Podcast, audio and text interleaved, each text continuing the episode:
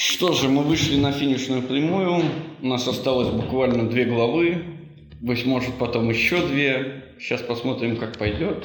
И потом, я надеюсь, будут ваши какие-то вопросы и summary по курсу. Хорошо, есть ли какие-то вопросы перед тем, как? Есть. Давайте. Ницше писал, что Заратустра говорил о том, что церковь – это как осознанная ложь. Это Ой, нет, где? Не, не, не, не, не- не то, что церковь осознанная ложь, а то, что церковь, э, э, что в церкви все лгут, и все, кто там находится, они, соответственно, тоже лгут. Вот, можно ли сказать, что церковь – это осознанная ложь, и это как бы хорошо и способствует только креативности, то есть церковь не нужно убирать. Церковь лжет. Церковь лжет. Но осознанная ли это ложь со стороны большинства представителей церкви? Нет, ну вот... э, То есть, смотрите, государство- Они же знают, что они врут. Государство, ну, государство тоже лжет. Это же не делает государство максимально креативным.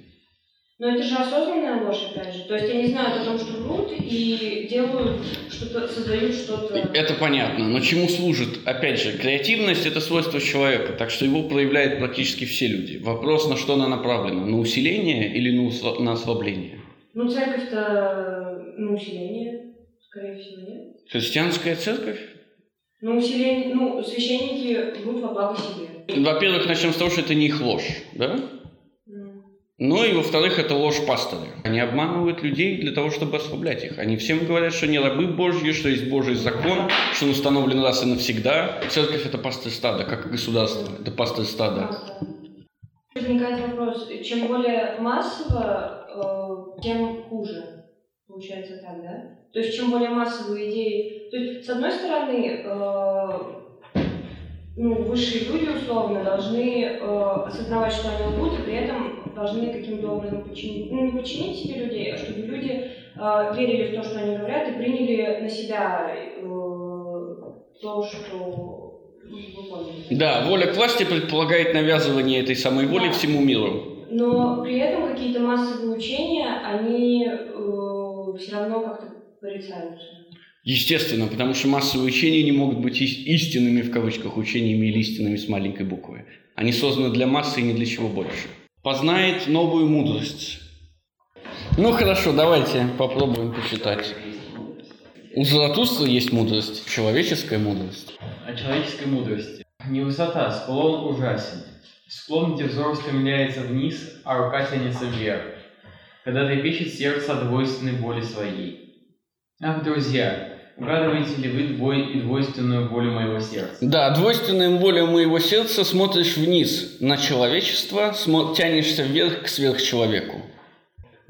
Это мой склон и моя опасность, э, что взор устремляется в высоту, а рука моя хотела бы держаться и опираться на глубину. За человека цепляется моя воля, цепями привязываю я, себя к человеку, и повлечет меня ввысь, к сверхчеловеку. К нему стремится другая воля моя, и потому живу я слепым среди людей, как будто не знаю я их. Я не знаю вас, людей, эта тьма и это утешение часто простираются вокруг меня. Я сижу у проезжих ворот, открытых любому плуту, э, любому плуту, и спрашиваю, кто хочет меня обмануть. Моя первая человеческая мудрость в том, что я позволяю себя обманывать, чтобы не остерегаться обманщиков. Заратустра не остерегается, не подозревает э, худшее в каждом, именно поэтому он слепой среди людей. Да. Моя первая человеческая. Мгм. Их тут будет четыре. Но только одну Заратустра оставит себе. Ах, если бы я остерегался человека, как бы мог человек стать быть якорем для воздушного шара моего? Слишком легко унесло бы меня вверх и вдаль. Это провидение правит моей судьбой, чтобы был я неосмотрителен. Никто среди людей не хочет умереть от жажды, должен научиться пить из любого стакана. И кто среди людей хочет остаться чистым, должен уметь, умы... должен уметь мыться из грязной воды. Как можно пережить презрение к человеку? Не смотреть на него предлагает Заратустра, не изучать его, не исследовать его. Потому что когда вы начинаете исследовать человека, вы только расстраиваетесь, настолько он отвратителен и жалок. Часто так говорим не себе утешение. Ну что ж, давай, старое сердце. Несчастье не, не удалось тебе, наслаждайся этим как своим счастьем. Моя вторая человеческая мудрость такова. Больше я тщеславных, чем гордых. Да, потому что от тщеславных меньше толку, чем от гордых. Разве не тщеславие мать всех трагедий? Где оскорблена гордость, там растает нечто лучшее, чем гордость. Да, и вот разница между ними. Мгм. Чтобы приятно было смотреть на жизнь, надо, чтобы ее игра была хорошо сыграна. Но для этого нужны хорошие актеры. Хорошего актера находил я всех тщеславных. Они играют и хотят, чтобы смотрели на них с удовольствием. Весь их дух в этом желании.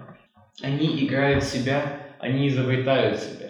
Вблизи их люблю я быть зрителем жизни, а это исцеляет от уныния, потому что живу тщеславных, а, что они врачи моего уныния, и не приковывают меня к человеку, как к зрелищу. Да и кто измерит тщеславным всю глубину его скромности? Как жить? спрашивает себя Ницше в одном из других отрывках. И ответ – жить, наслаждаясь зрелищем. В этом смысле э, настоящий человек не вмешивается в происходящее. Он смотрит на жизнь как на отрывок искусства, как на пьесу. Может, созерцание?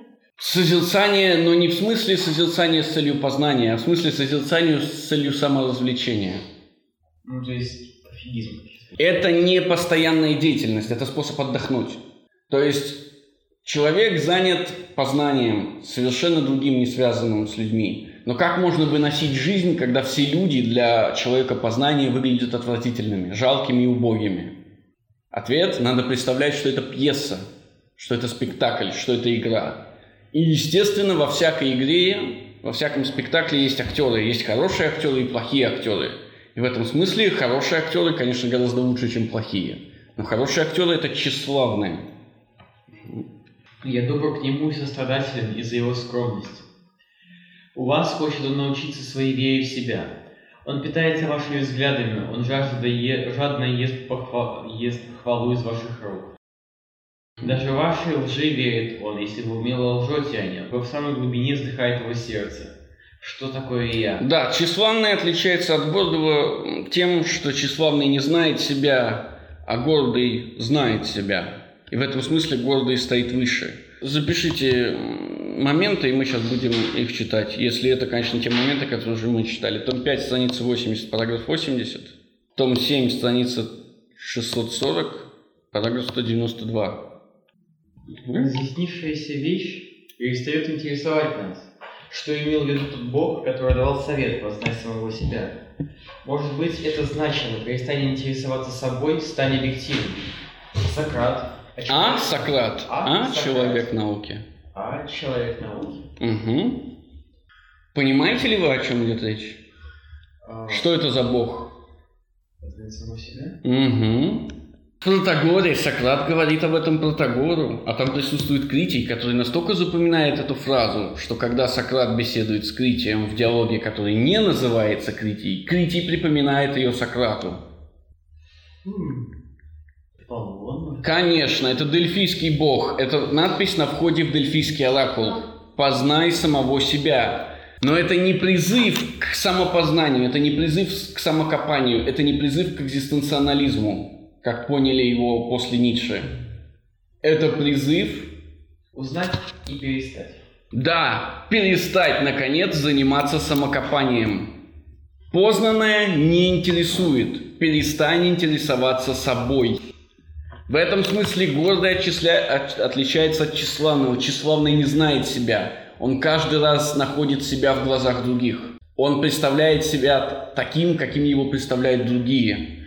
Гордый знает себя, ему все равно. Он не интересуется собой. Поэтому тщеславных Златустра щадит, а гордых не щадит. Потому что если обидеть тщеславного, он расстроится, а если обидеть гордого, из этого вырастет нечто другое. Он сам себя преодолеет. Овладеть самим собой, упорядочить хаос, отбросить всякий страх перед образованием и быть честным, призыв к познанию самого себя, не в смысле пустого глубокомыслия, но с тем, чтобы действительно знать, в чем наши истинные потребности. С этой позиции смело отбросить в сторону все, что нам чуждо, и расти из самих себя, не подлаживаясь к тому, что вне нас. Для организации хаоса пригодное искусство и религия. Последнее дает любовь к человеку, первая любовь к жизни. Хорошо, возвращаемся назад к Заратустре. Там как раз нас ждет третье. И если истинная добродетель та, что не знает а, о себе самой, что ж, и тщеславный не знает о своей скромности. Моя третья человеческая мудрость в том, что ваша боязливость не отбивает у меня охоту глядеть на зло. Ваши это в смысле добрых, мудрых людей. Мудрейших также. Я счастлив при виде чудес, порождаемых знойным солнцем, тигров, пальмы и гремучих змей. И среди людей есть прекрасный приплод знойного солнца, из злых много чудесного.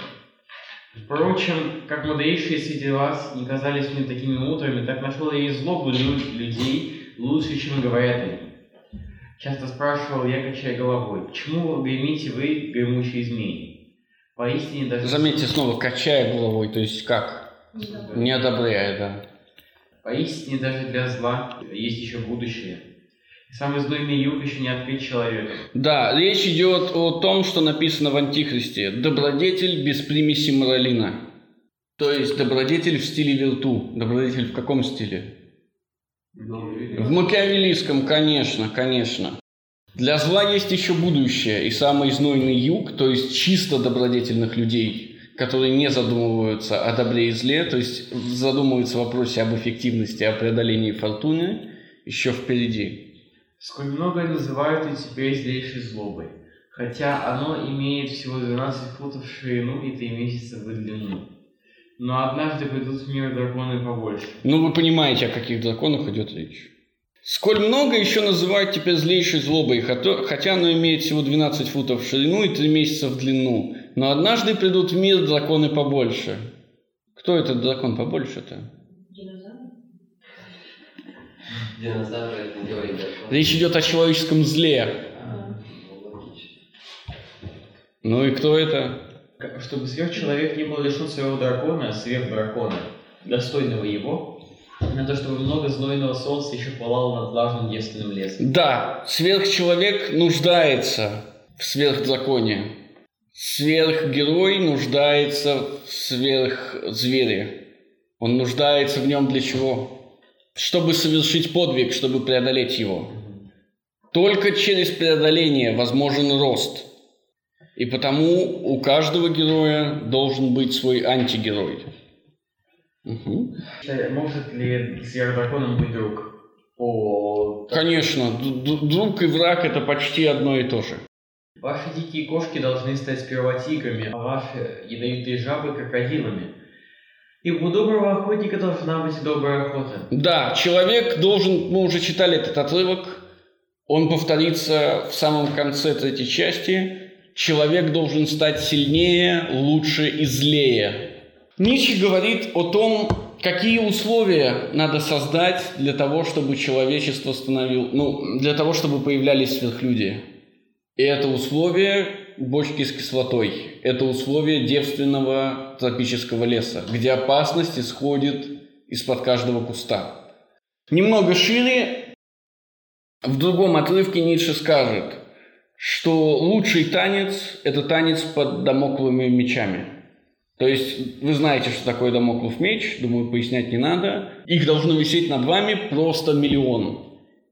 И каждый из них может упасть в любой момент. Только так воспитываются наилучшие люди. Постоянная опасность. Конечно. Постоянное преодоление страха, конечно. Постоянная опасность, естественно. Откуда Чезаре Борджа?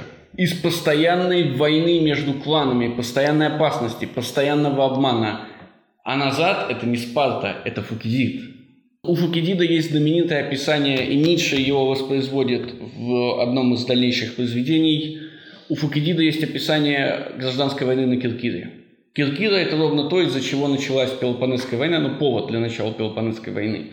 Там, собственно, и происходит гражданская война. Но по мере движения Пелопонесской войны на Киркире гражданская война усиливается. Если в Афинах богов начинают забывать, законы людские начинают презирать и божественные законы начинают презирать, когда происходит чума, то есть чисто случайное событие, не связанное с самой войной напрямую, то на Киркире это происходит из-за гражданской войны. Все более и более усиливающееся клановое противостояние. Все более страшное гражданское противостояние показывает, например, очень простые вещи. В конце этого отрывка про Киркиру Фукидид как раз говорит о природе человека. Помните, из чего она состоит? Стремление к власти, А. или, проще говоря, воля к власти, стремление к славе и стремление к корысти. Так вот, на Киркире во время гражданской войны противостояние между людьми достигает своего пика. Больше не действуют никакие законы, включая законы кровного родства. Лучшим человеком считается тот, кто умудрился обмануть своего оппонента и заставить его поверить в собственную ложь. Напротив, худшим считается тот, кто все время говорит правду и держит свое слово, потому что это дебил, которого тут же сажают на кол. Вот э, эта идея о том, что добрый и тупой – это одно и то же, э, возникает у Фукидида, а потом и у Ницше в генеалогии морали. Когда он говорит, смотрите, Иванушка дурачок, там наши самые немецкие сказки, все, все одно и то же. Добрый и тупой – это одинаковое. Вспоминайте там какого-нибудь Платона Каратаева из «Войны и мира». Христианин номер один, всех готов обнять, полный дебил. В рамках этой войны и возникают как бы возникают пики проявления человечности. То есть человечности в смысле выражения по Фридиду человеческой природы. Ницше хочет, чтобы возникла точно такая же ситуация. Только вот вопрос, не должна ли эта ситуация возникнуть только для духовной войны, только в рамках духовной войны? И смотрите следующий шаг. Не кажется ли нам, что раз для того, чтобы появился сверхгерой, нужен сверхзакон? Не выбирает ли Ницше для себя такого сверхзакона самостоятельно? Что это за сверхзакон? Сократ – это хороший ответ, но мне хотелось бы ответ услышать церковь, да, или платонизм шире, но Сократ подойдет, то есть это укладывается в одну линию. Сократ, платонизм, христианство, потому что христианство есть платонизм для масс. Можно еще сказать, цивилизация, ну, и тогдашняя цивилизация западная поступок. Но она христианская, да, она никуда не денется. Это то, к чему мы возвращаемся с самого начала. Борьба с церковью, борьба с христианством, борьба с сократизмом является тактической борьбой. Ницше не против этих вещей. Ницше против этих вещей, потому что они оказываются господствующими. Они есть закон, который он должен победить. Если бы на момент его жизни господствовало что угодно другое, он бы воевал против чего угодно другого. Почему? Потому что если нет истины, нет истинных учений, это значит, что против каждого учения можно подобрать аргументы. То есть решающий вопрос, с кем бороться в этой духовной войне, которая так или иначе выливается в политическую войну, как уже сказал Владимир Евгеньевич, это не вопрос о том, где истина, а где ложь. Это вопрос о том, что господствует, где дракон. Против чего должны вы воевать сейчас? Против чего должен выступать избранный народ сейчас? Является ли церковь такой угрозой и христианская вера так, таким драконом? Вот, ближе уже. Да. И в этом смысле против кого должны бороться нарождающиеся вслед за консервативными революционерами пары, парни с вытянутыми ручками? Кто дракон для них? Социалисты. Потому что вот там вот слева гигантская держава, которая есть закон. Понятно, почему они должны бороться против социалистов, потому что они как бы не шансы, как бы наследники Ницше, да? Но выбор тактического врага, вон он. Но они могли выбрать и другого, же. Ну, демократию. Демократию, да, да. Так они и выбрали. Именно ну, поэтому да. это называется война на два фронта. Да. А, если как бы социалисты являются драконом для нацистов, то являются ли нацисты драконом для социалистов? Потому что социалисты ничего не знают о учении Ницше. Нет, я имею в виду, ну, образно. Для них э, империалисты. Империалисты, да, мы можем сказать импери... не, не нацисты, империалисты, капиталисты. Они же изначально всех записывали фашизм и... Герой и дракон, э, ну то есть герой должен победить дракона, Нельзя ли это отзеркалить так, что, ну, как бы, что это действует в обе Победивший герой сам становится драконом. Да, потому Естественно. Что... Естественно, да. Постоянное восстановление дракона. Это постоянная смена, да. Кто-то всегда будет господствовать, кто-то всегда на вершине. И тот, кто снизу, всегда, чтобы пробиться на вершину, должен будет снять того, кто на вершине. Ну, да. Насчет демократии. Угу. Вот, я в полном тоске было интересно литература сказана, что там все равны в своем ничтожестве. Вот, демократия стремится всех сравнять в одну дудку сильных делать слабым. Да, и да. Можно Да. ли сказать, что демократия все равны в своем ничтожестве? Конечно. Это ницшанский заход, да. В этом смысле вы говорите про Таквиля, он же консерватор. Конечно, он не любит демократию. А с другой стороны, смотрите, как я вам только что сказал, против любого учения можно подобрать аргументы, а значит и за любое учение можно подобрать аргументы. Из того же Ницше выходит равенство для равенства очень легко, и демократия очень легко, и свобода очень легко. Ну, да. Потому что как вы можете реализовывать свою креативность без свободы? И, естественно, как вы можете быть неравны, если истины не существует? Получается, Ницше это Библия, потому что его можно трактовать как угодно. Нет, все что угодно можно трактовать как угодно. В Библии просто чересчур много э, противоречий. Это разница между книжкой, созданной случайно, и разница и книжкой, созданной намеренно. Сборников фанфиков и сбо- и... Да, ну, ну, сборника сказок, да, скорее. Тогда откуда мы можем знать, что именно эта трактовка Ницше ну, ближе? Ниоткуда, что- ниоткуда, Ну, то есть, ниоткуда. То есть вопрос, Может быть такое, что в какой-то- за равенство среди равных очень легко. И Но если истины нет, все равны. Более того, фундаментальное состояние человека для всех является одинаковым. Если э, мнение каждого равно мнению другому, значит мнением каждого можно пренебречь, значит мнение каждого уничтожено. Значит вообще все мнения ничтожны. Это вывод, это вывод постмодерна, да. Это значит, что там нацисты и антинацисты могут маршировать э, параллельно друг другу, кричать друг другу плохое в лицо, это ничего не значит. Да, да, и это ничего не значит. То есть, если в 20 веке, в начале 20 века нацисты и антинацисты маршировали, вме- маршировали напротив друг друга, все заканчивалось тут же дракой, кровью, вызовом полиции, терроризмом, попыткой свергнуть, да, попыткой свергнуть государство, путчем, да, а потом и войной. То теперь, ну, типа, ну, помаршировались и разошлись. Да. Но получается, из этого еще можно вывести посылку тоталитаризму. Если все относ... если, если нет истин, индивидуальные истины равны, а, ну, идеальными, индивидуальные э, интерпретации равны, значит, индивидуальные не, э, не так значимо, поэтому можно загрести всех в одну гребенку. Нет, не получится. Загрести всех в одного гребенка значит одновременно объявить какую-то истину, стоящую выше всех остальных. Да. Да, не тоталитаризм. Следующий шаг скорее полицейское государство.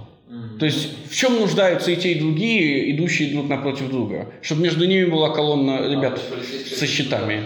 Да, Полицейское государство это хорошо. ну, это следующий шаг развития демократии, конечно. Смотрите, это как с того момента, когда мы говорим о Гоббсе. Что хочет Гоббс? Чтобы не мужик в хитоне бородой вас обнимал, да, и нежно шлепал вас за ушко. Да, а мокрая, липкая, склизкая щупальца Левиафана. То есть рядом идеальная ситуация это тогда, когда рядом с вами всегда полицейский. Пока я не забыл, раз Максим Павлович пришел, замечание по поводу публичных учений Заратустры. Это все-таки не публичное учение Ницше. То есть Ницше высказывает, пишет их как публичные для Заратустры, чтобы мы поняли, что они нереальные, что на них нельзя обращать столько внимания, сколько, казалось бы, надо обращать.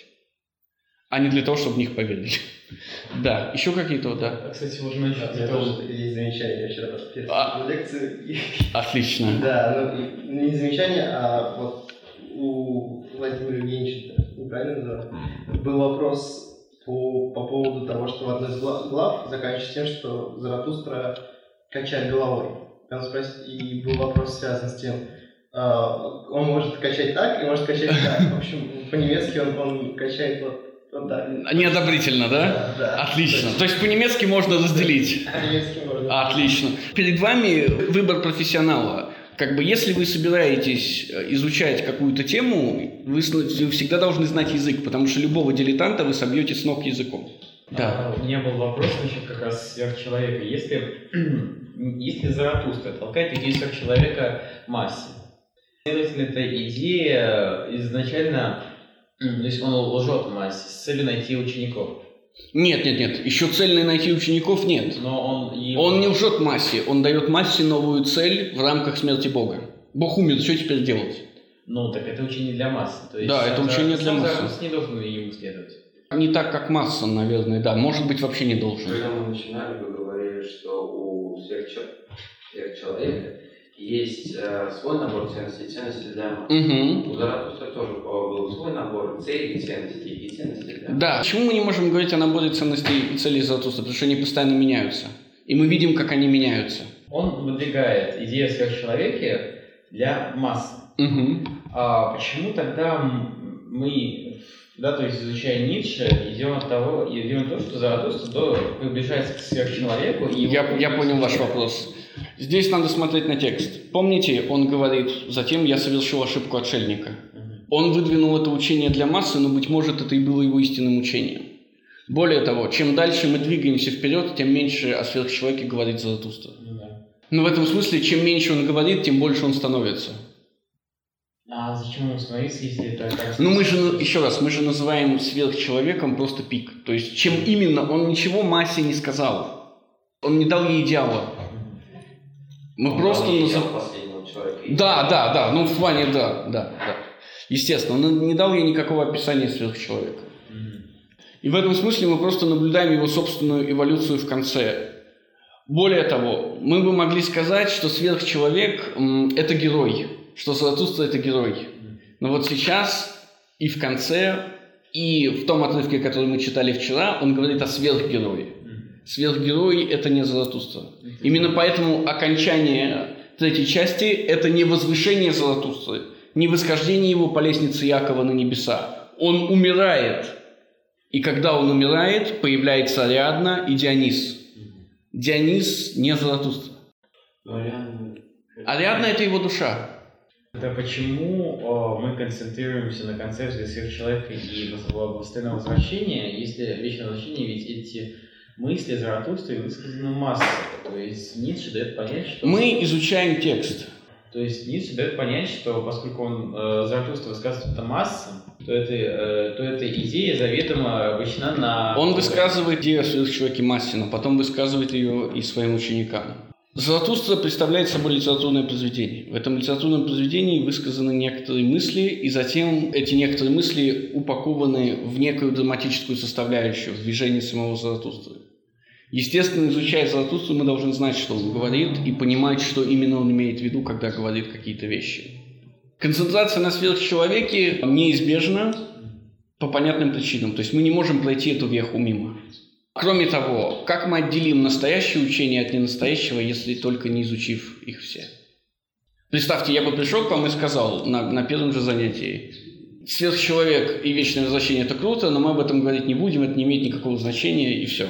Будем говорить только о чем-то другом. Так не очень бы получилось. То есть мы ставим себе целью разобраться. Всякое учение, изложенное в книжке, является публичным, потому что всякая книжка публична.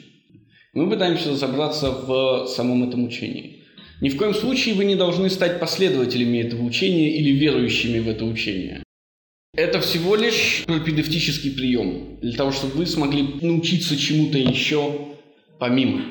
Э, Я думаю над этим, и поскольку действительно Заратустра это публичный текст, и он, то есть он доступен э, как бы всем, Ну, как и все тексты. ну да. Лежащие на поверхности идеи э, это определенно экзотерика. Вкратце, да. Не обязательно, но да. да. Есть- Но за этими идеями что-то стоит. То есть мы, Да. не можем пони- мы не можем приблизиться к учению Ницше, не разобравшись. Да, я просто потому, что, возможно, Ницше давал нам, ну, то есть не нам, а тем, кто это может понять, давал понять, что а, то, что Заратустра говорит массам, и то, что наиболее ярко в публичном тексте, это не то, что, не то, что хотел сказать. То есть, вот, ну, допустим, мы рассматриваем такие моменты, как а, более, да, то есть, как дающий добродетель, как а, его, как его аргументы к, да, то есть... э, Здесь есть, здесь есть большая проблема. Если вы так думаете, то вашей задачей было бы вычленить те речи, где Заратустра обращается сам к себе. Нет, я э, делал акцент только на том, когда он говорит толпе. Ведь, Говорит ли он ученикам о сверхчеловеке? э, да, А о вечном возвращении говорит ли он Да. ученикам? Не говорит. Нет? Не ученикам. Более того, о, вечном возвращении, например, знают помимо случайных моряков, да, случайных пассажиров корабля, звери Заратустры. Что-то случилось с Заратустрой, это что-то они считают вечным возвращением. Они так ему и говорят в самом конце, ты теперь учитель вечного возвращения.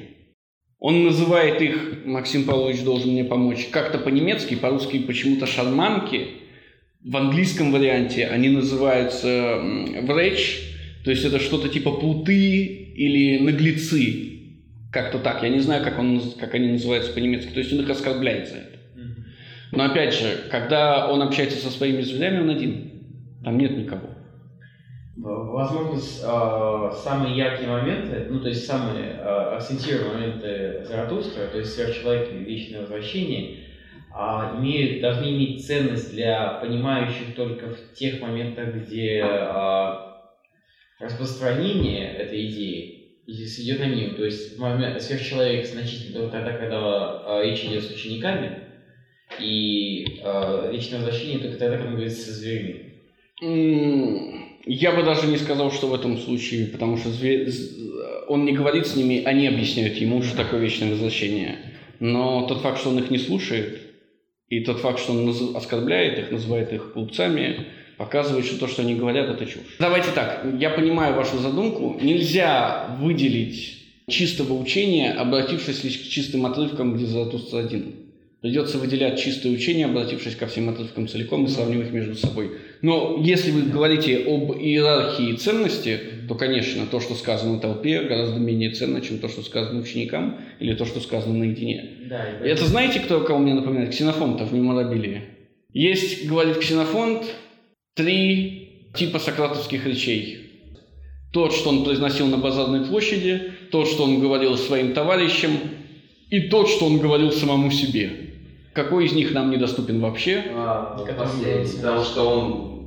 А как, как, как его знаешь? Вот и все. Меня просто беспоко- э, в этом плане, э, в связи с этим беспокоит тот факт, то, что учение Ницше, ну, по крайней мере, оно э, изучается как, да, то есть на вот этих основных веках, да, то есть это... Оно не изучается в основных веках, оно преподается в основных Преподается веках. Но, простите, какое у нас преподавание?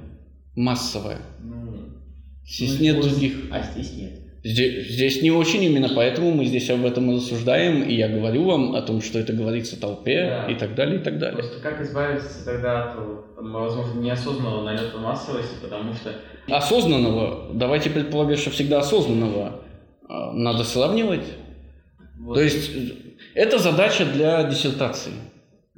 Что именно из того, что говорит Заратустра о сверхчеловеке или шире Ницше о сверхчеловеке, мы можем считать частью публичного учения, а что мы можем считать частью непубличного учения. Но эта задача э, не для нашего курса точно. Хорошо, давайте дочитаем уже э, эти мудрости. И поистине вы добрые и праведные. В вас есть много смешного, и особенно ваш страх перед тем, что до сих пор называли дьяволом. Так чужда ваша душа всего ли великого. Ну, естественно, мы уже знаем, что до сих пор называли дьяволом, мы знали, почему это смешно. Мгм. Отлично. Так чужда ваша э, душа всего великого, что, сверхч- что сверхчеловек был бы вам страшен в своей доброте. Мгм. И вы, мудрые и знающие, вы бежали бы от солнечного зноя той мудрости. Смотрите, добрые и праведные, мудрые и знающие, высшие люди. Всех трех здесь убирает Заратустра. Мгм. Еще раз, и вы? И вы, мудрые и знающие, вы бежали бы от солнечного зноя той мудрости, в которой сверхчеловек с радостью купает свою наготу. Вы, высшие люди, каких встречал мой взор. В том э, сомнение мое в вас и мой тайный смех я угадываю, вы бы назвали моего сверхчеловека дьяволом. Ах, устал я от этих высших и лучших. С их высоты потянуло меня ввысь, прочь, вперед, сверхчеловек. Ужас напал на меня, когда увидел я этих лучших ногими. Когда выросли у меня крылья, чтобы унестись в далекое будущее. Да, в далекое будущее, в смысле прочь от презрения к людям. В далекое будущее, в южные страны, о каких не мечтал еще ни один художник, туда, где боги стыдятся своих одежд. Всяких одежд. А, но переодетыми хочу видеть, э, хочу я видеть вас, близкие и ближние мои, и наряженными, и тщеславными, и гордыми, как добрые и праведные. Смотрите, ну переодетыми хочу я видеть вас, близкие и ближние мои, наряженными и тщеславными и гордыми, как добрые и праведные. Что говорит Заратустра ученикам? Что они должны скрываться. И самое важное, последняя И, мудрость. и переодетым хочу я сам сидеть среди вас, чтобы не узнавать вас и себя. Это и есть моя последняя человеческая мудрость. Так говорил Заратустра. Мгм. Последняя человеческая мудрость – это мудрость скрываться, не дать узнать себя. Это теперь понимает Заратустра, и это теперь говорит он своим ученикам. И начнет практиковать уже вслед... Он начал практиковать это неосознанно в предыдущей главе, когда карлик сказал ему об этом. Горбун, прошу прощения. И теперь он уже понимает, что это надо делать осознанно. Три мудрости надо оставить. Надо прекратить сдерживаться, с чело... надо прекратить сдерживаться человеком. Но четвертую мудрость надо практиковать. Надо спрятать себя от человека. Только так станет возможным подъем к сверхчеловеку. Сверхчеловек – это все еще явная цель. И здесь вы найдете несколько его характеристик. Но это второстепенно. Три мудрости должны быть оставлены, дабы соверш... можно было совершать немудрые вещи, а которые Заратустра будет совершать в позднейшем. Хорошо, да. А, вот у меня был вопрос. А, высшие люди а, видят дьявола, могут увидеть в человеке дьявола, угу. потому что они сомневаются? Нет, потому что он страшный. Как ученики Заратустры в зеркале видят дьявола, так и высшие люди будут видеть в сверхчеловеке дьявола. Часто мудрость Макиавелли называют дьявольской мудростью. Дьявольской мудростью называют ее, естественно, те, кто недостаточно мудры. Высшим людям, таким как Макиавелли, сравнение мудрости Макиавелли и мудрости сверхчеловека, мудрость сверхчеловека будет казаться дьявольской, инфернальной. Просто э, кто, кто не может, кто может не бояться, я объясню, кто может не бояться э, сверхчеловека, э, по идее... Никто не может не бояться сверхчеловека. Я подумал, что в этом проблема Заратустра. Он не может найти учеников, потому что описываемый им сверхчеловек и его концепция, она пугает людей, но они не должны в нее верить, потому что если они будут фанатичными поисследователями, то они никогда не пойдут к нему. Но они не должны, да, в отличие да, от учеников. Ну, то, есть, то есть, да, вы, вы, вы правильно обращаете внимание. Над толпой стоят три типа людей. Добрые и праведные, мудрые, знающие и высшие. И все эти три типа слишком слабы для сверхчеловека. Они все еще слишком низки. Мы знаем, и кто такие добрые и праведные, знаем, и кто такие мудрые и знающие, но мы не знаем, кто такие высшие. Почему? Потому что высшие люди появляются только в четвертой части. Я снова подмигиваю вам в том смысле, что, быть может, это закольцовка. Заратустра уже говорит о высших людях. Не знает ли он их уже? Не, не общался ли он с высшими людьми из четвертой части еще до начала первой? Но... Высшие люди в четвертой части уж не такие и высшие. Естественно, но это высшие, которые есть, выше нет. Это все, что могло быть высшего в э, современных людях, в современных Ницше, конечно.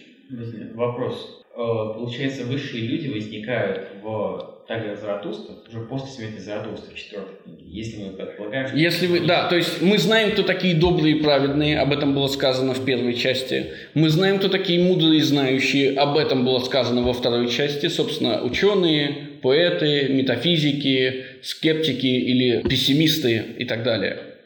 Но мы не знаем, кто такие высшие люди, о них ничего не было сказано. Но Заратустра знает, кто такие высшие люди. Но при этом мы узнаем об этом только... Ну, то есть... Только в самом конце... Да, вы не поверите. Во второй главе, третьей части, вы узнаете о духе тяжести. Вы уже слышали, что дух тяжести не дух мщения. Дух тяжести есть величайший демон и враг Заратустры. Во второй главе, третьей части, вы узнаете о духе тяжести. Но что такое дух тяжести, вы узнаете только в десятых главах третьей части, одна из которых так и будет названа «О духе тяжести». Заратустра побеждает дух тяжести во второй главе, а что это такое, вы узнаете только в самом конце. Скорее, это все еще, э, это все еще отсылка к кольцу из закольцовки.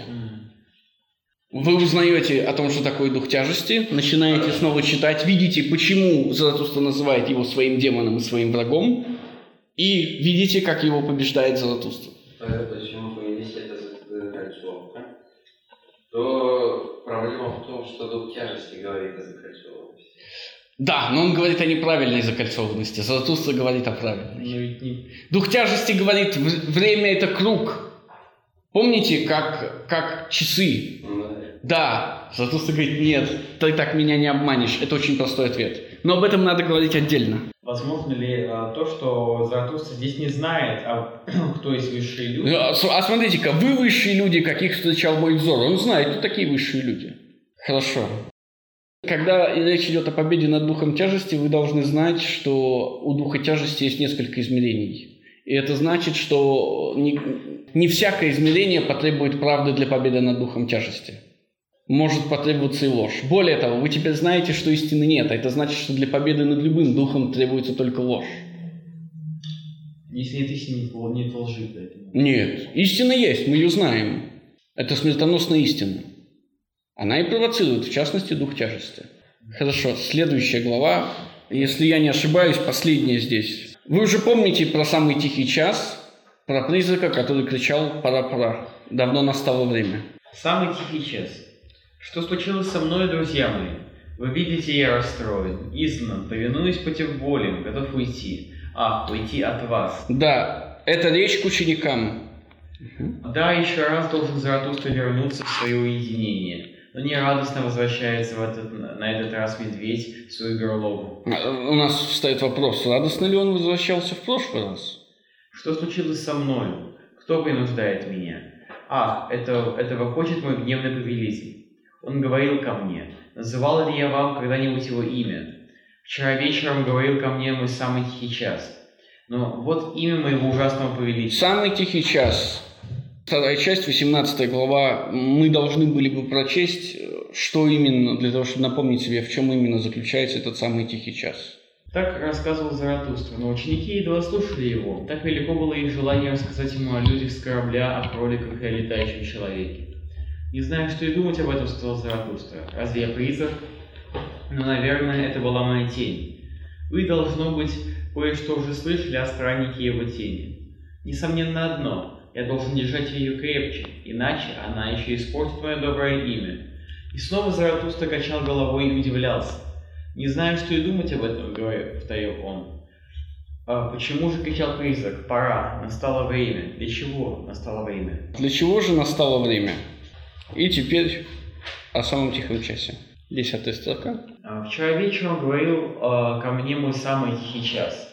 Вот имя моего ужасного повелителя. А случилось это так, ибо я должен рас- рассказать вам все, чтобы ваше сердце не ожесточилось против внезапно уходящего. Знаете ли вы испуг засыпающего? Да, итак, Заратустра говорит своим ученикам, что он собирается их покинуть в последний раз, покинуть нерадостно, потому что его заставляют.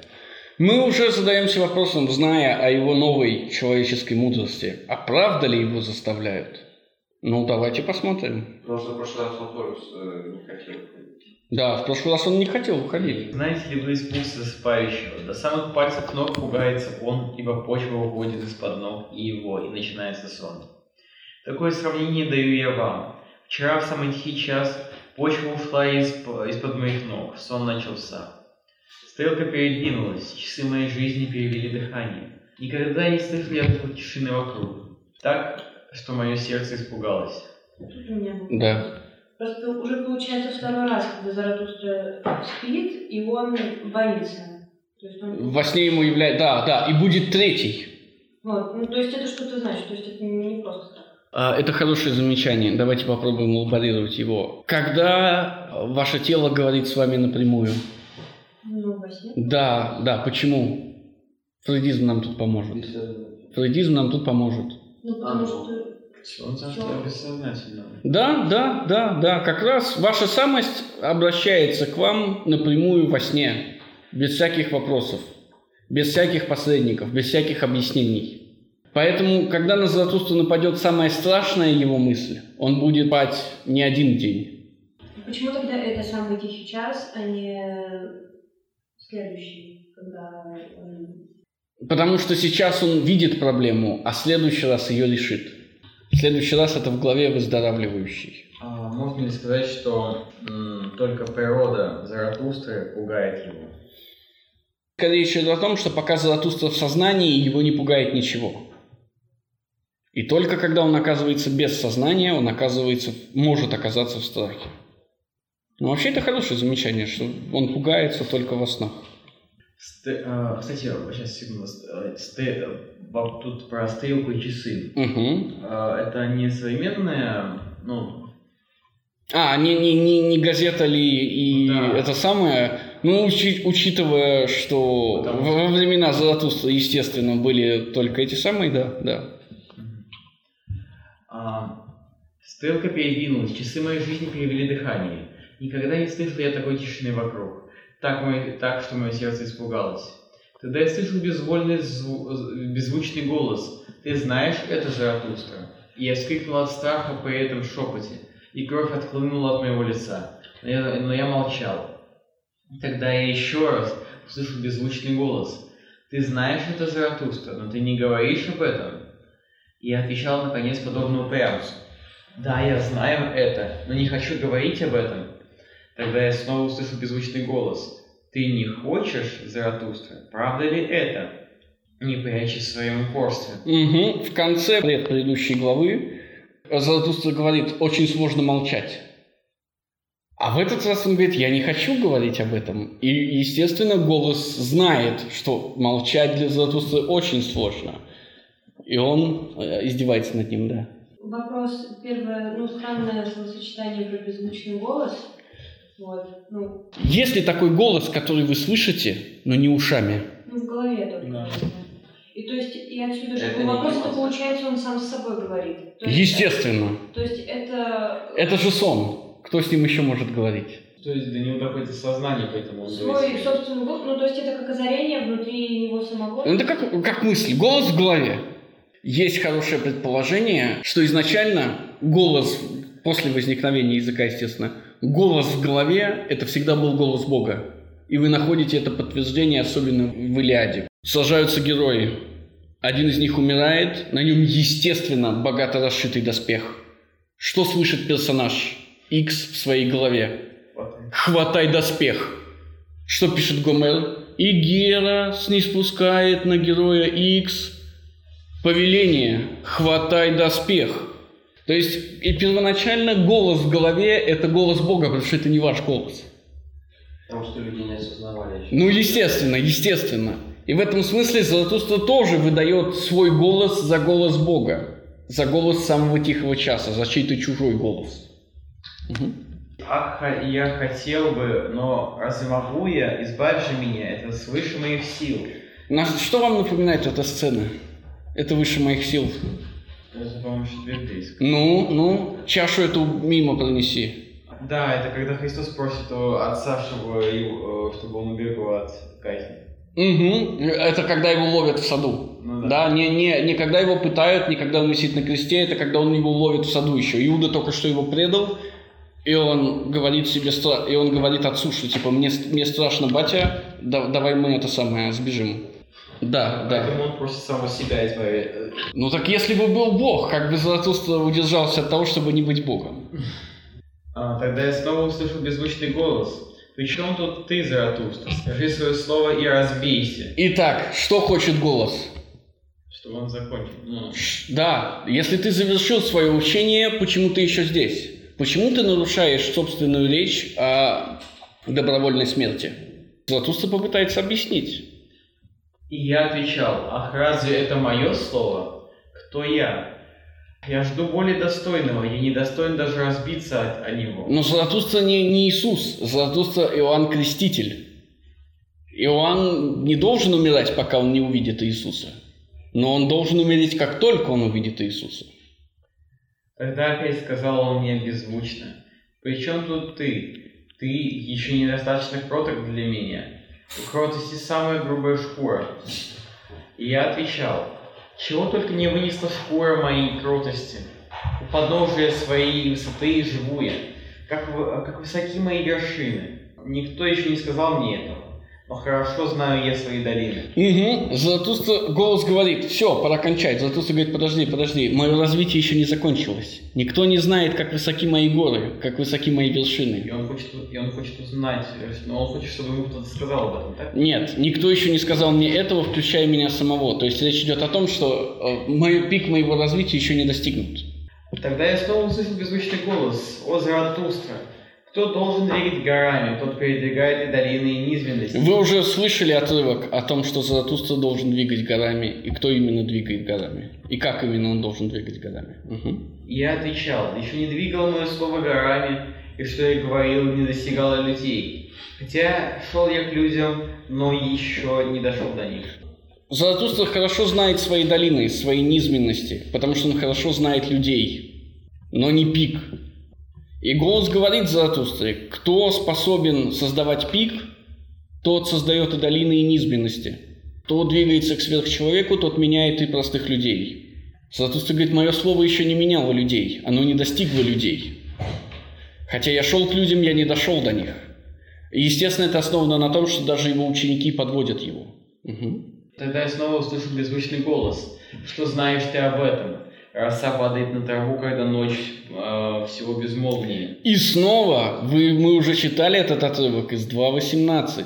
Что знаешь ты об этом? Роса падает на траву, когда ночь всего безмолвнее. Как вращается мир? А, не, не сначала незримо, потом не слышно. Не слышно вращается мир.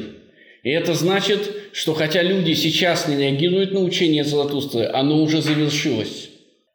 Мир вокруг него уже вращается, просто никто об этом, просто это не слышно и незримо происходит, даже для самого Заратустры. То есть по поводу чего торгуются голос которого нет и Заратустра? Один говорит вот так, не-не-не-не, не, не так. По поводу чего они торгуются? Ну, голос э, говорит ему, закончи, все. Потому что ты сказал, что ты, что ты уйдешь тогда, когда закончится учение. Заратустра говорит, не-не-не, жизнь ты, моя жизнь состоит в том, чтобы донести мысль до людей, Угу. а до людей еще не дошел. Да, а на что голос ему отвечает, что мир вращается не слышно, поэтому уже дошло, твое учение уже завершено, просто реакции еще нет. То есть правда. Да, да, да. Именно это говорит голос. Когда в вашей жизни происходит самый тихий час? Когда вы перестаете двигаться и дышать. В этот момент тише вы не бываете. Как в момент вашего рождения это самый громкий час, так в момент вашей смерти это самый тихий час. Именно поэтому самый тихий час это господин Заратустра. Что Заратустра не выбирает, когда наступает самый тихий час. Вернее, он думает, что не выбирает. Получается, Заратустра здесь защищает жизнь. Свою. Не, не жизнь вообще, не ту жизнь, с которой он беседовал, а свою собственную. Они смеялись надо мной, когда нашел я свой собственный путь и пошел по нему, и поистине дрожали тогда мои ноги. И так говорили они мне, ты разучился заходить путь, теперь ты разучиваешься и ходить. Тогда я снова услышал беззвучный голос, что тебе для насмешек их. Ты тот, кто разучился повиноваться. Теперь ты должен ты приказывать. Теперь должен ты приказывать. И снова я напоминаю вам, мы уже говорили об этом в главе о воле к власти. Повиновение и приказы. Угу. Разве ты не знаешь, кто для всех нужнее? Кто приказывает великое? Великое совершить трудно, но еще труднее приказать великое. Это самое непростительное в тебе. У тебя есть власть, а ты не хочешь властвовать. Угу. Я, я отвечал, мне не достает голоса льва, чтобы приказывать. Ну, вы уже знаете об льве, и, почему, и вы теперь понимаете, почему он появляется в самом конце. Заратустра спускается вниз, чтобы приказывать. Больше не при... он не спускается вниз, чтобы учить. Угу. Тогда я снова услышал как будто шепот, самые тихие слова те, что приносят бою. Мы, стоящие на голубиных лапах, управляют миром. А тут и голуби. Угу. А о, Заратустра, ты должен идти как тень того, что должно наступить. Так будешь ты приказывать и приказывать идти впереди. Угу. И я отвечал, мне стыдно. Вот. И отвечал, мне стыдно. Это первый, это первый раз, когда Заратустра стыдно. Я не вспомню. Я не вспомню. Скорее всего, да. Угу. Тогда я снова услышал звучный голос, ты должен еще стать ребенком, ребенком и не иметь стыда. Да, ты должен стать еще ребенком и не иметь стыда. Опять 2.18. Заратустра еще не стал ребенком. Тогда кто он? Он же был... был- А помните, мы читали главу, где Заратустра спрашивает, кто я? Выздоравливающий или врач?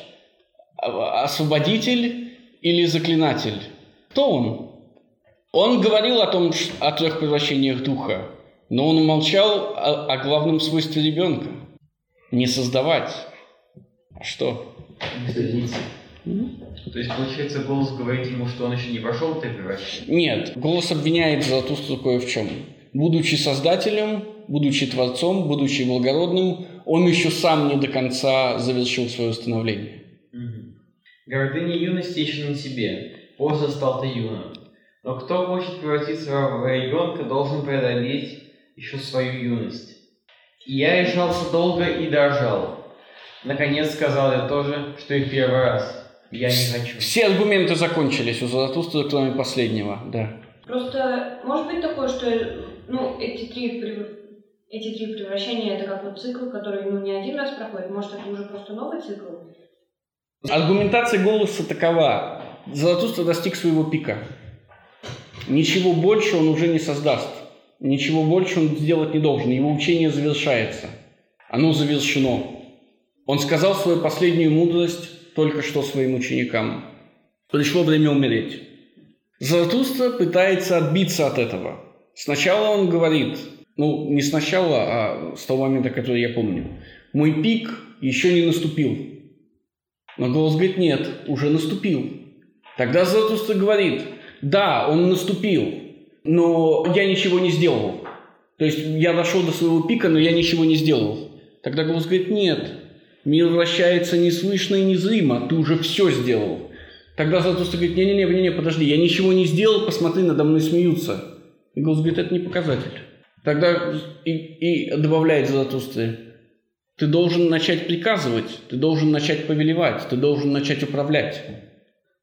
Но ты этого не сделал. И говорит ему почему. То есть потому что ему не хватает, он все еще юн, он все еще не ребенок, ему не хватает. Он слишком стыдится. И тогда у Заратустры кончается аргумент, он говорит, я не хочу. Ему, он не хочет умирать. Он просто не хочет умирать. В Тогда прошлый раз он уходил, он сказал, что ну, он не собирается брать учеников, когда он, потому что он тоже не собирался умирать. Он сказал, что вернется. А в этот раз он уходит, и он э, чувствует, Помните, что ему придется умереть. Он говорил, тот, кто дал свое учение, должен умереть. Но я не умру, потому что я хочу посмотреть, что из вас вырастет. Он посмотрел, понял, что ничего не выросло. тогда он выбирал сам. Да, и тогда это, да, ну и сейчас ведь самый тихий час – это рассказ для учеников.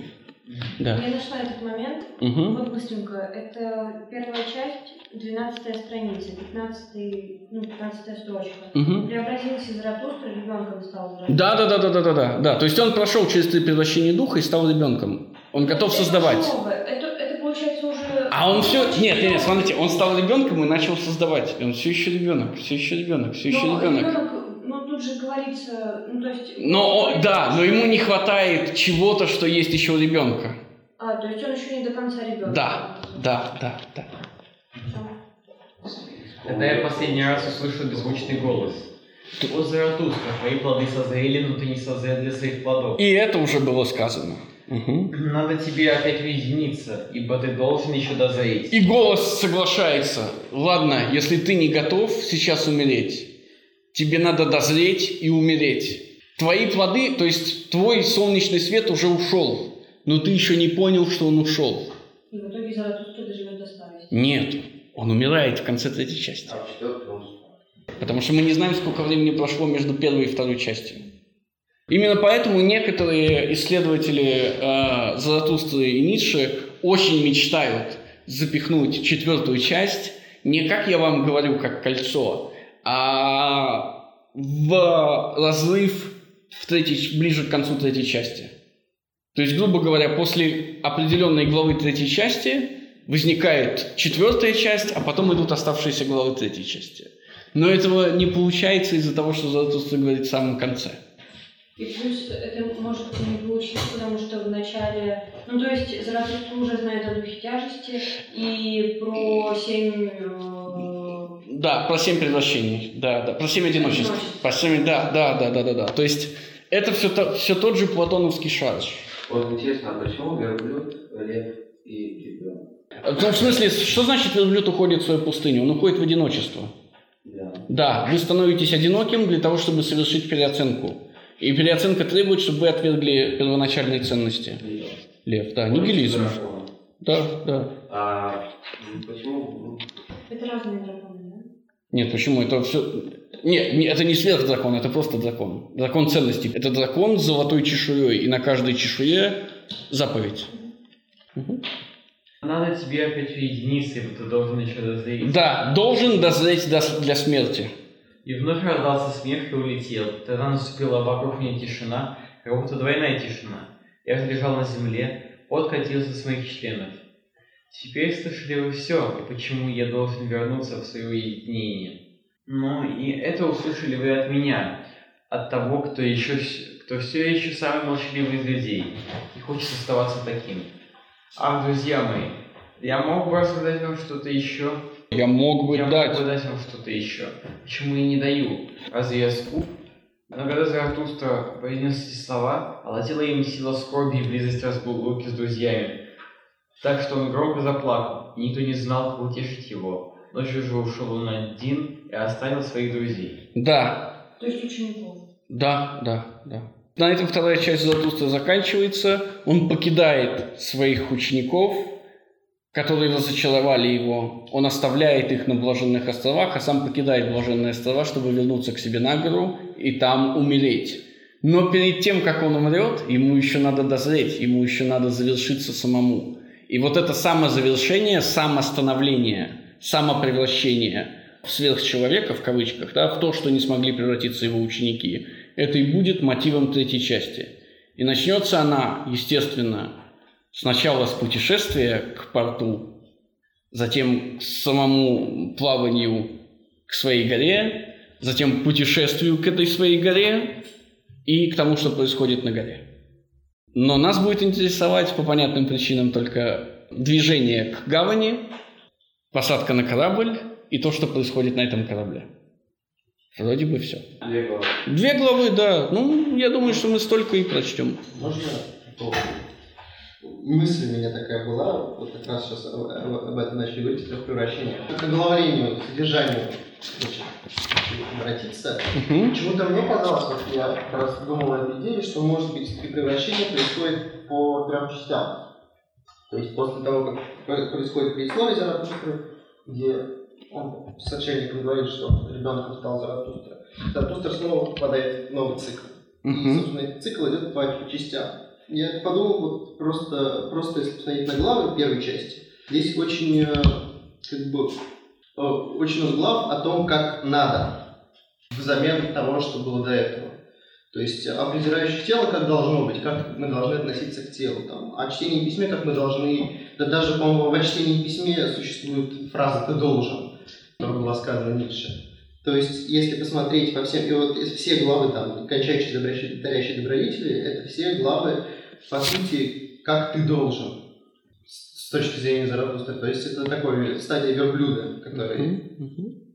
Значит, ну, третья часть тоже очень легко сравнить с ребенком, после, особенно после главы «Самый тихий час», когда ему говорят, все-таки еще пока не стал ребенком окончательно, в своем учении, ты должен снова стать ребенком. Ну, а вторая часть, продумать, чему это лев, ну, было бы интересно, прям сходу я не могу сказать, потому что первая часть мне буду очень сильно запоминать, если я перечитываю, ну, прям, вот, там такая дикая декларативная пациент.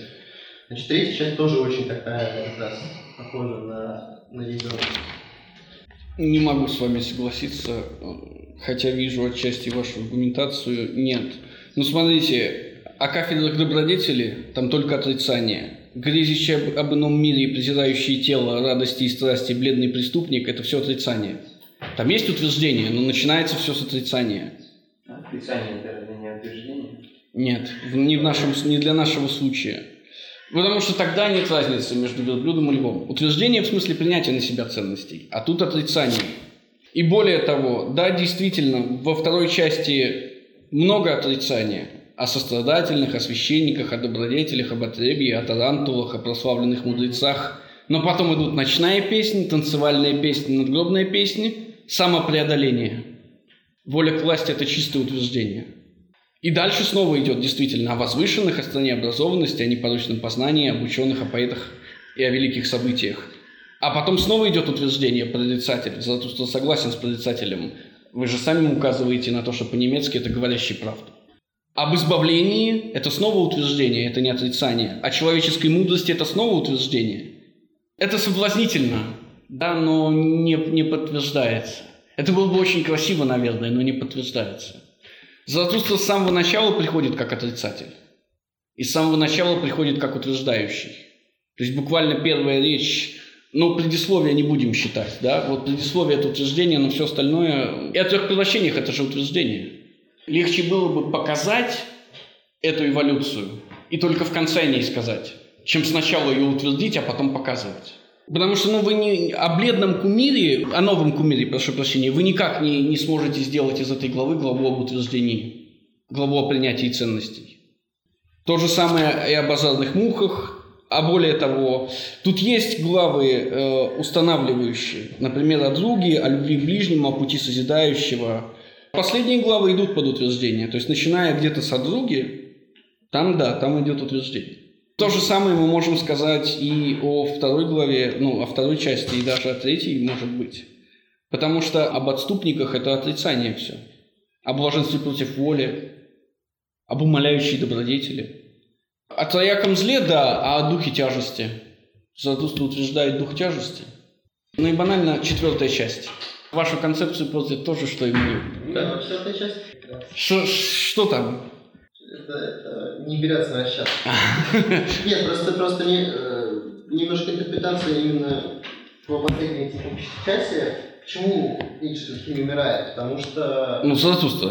Ну, да, Заратустра не умирает. Потому что она смог объяснить, что он еще ребенком не стал. У него аргументов уже нет, мне он просто говорит, мне стыдно, и тогда сейчас говорит, ну... Нет, ну, когда у него аргументов нет вообще, он говорит, я не хочу. Да, и тогда я второй раз сказал, я не хочу. Все, что происходит до этого, не очень хорошо идет, не очень хорошо ложится. Может быть, самый тихий час говорит ему, что он еще, что он еще не до конца ребенок, в том смысле, что он еще не завершил свое становление. Но что отрицает Заратустра перед своим становлением ребенком? Что последнее он должен отринуть. Мы можем сказать, что Заратустра спускается уже ребенком, так считает отшельник.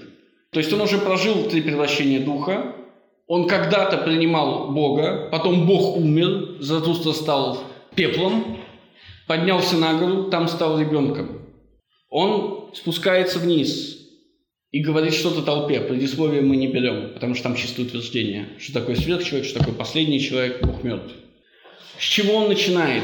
Речь о трех превращениях должна показать нам, что он должен будет каким-то образом завлекать молодых людей. И он начинает с отрицаний. Это плохо, это плохо, это плохо, это плохо, это плохо. Так он завоевывает себе учеников. Но как только он завоевывает себе учеников, он начинает утверждать, это хорошо, это хорошо, это хорошо, так надо, так надо, так надо. Он уходит, ученики деградируют, он возвращается. Что он начинает делать снова? Он больше не должен их собирать, он больше не должен их привлекать. Но он снова говорит им, это плохо, это плохо, это плохо, это плохо, это плохо. Но он же себя двинет дальше, как раз, что он не может не говорить людям. Да, да, да, да, да. Но в самом конце происходит вдруг, не даже не вдруг, а постепенно превращение. Он сам понимает, что его учение не закончено. То есть он уже начал учить, еще сам не научившись. Он уже начал проповедовать, еще не достигнув великого полдня. И к концу третьей части, вот смотрите, он же понимает, что он не ребенок, в том смысле, что он не завершил своего учения задолго до того, как это говорит тихий, самый тихий час. И тогда он уходит в свое уединение, то есть как бы снова возвращается в пустыню, чтобы завершить, но не учение, а уже самого себя. И тогда четвертая часть ложится хорошо. Он завершает самого себя, и когда это происходит, в четвертой части он полирует учение на высших людях. Он понимает, кто такие высшие люди. Он избавляется от своего последнего искушения, сострадания. Тогда наступает Великий Полдень, и он снова готов спуститься. Но, черт возьми, для этого нужна тоже отдельная диссертационная работа. Хорошо. Нет больше вопросов? Давайте тогда остановимся.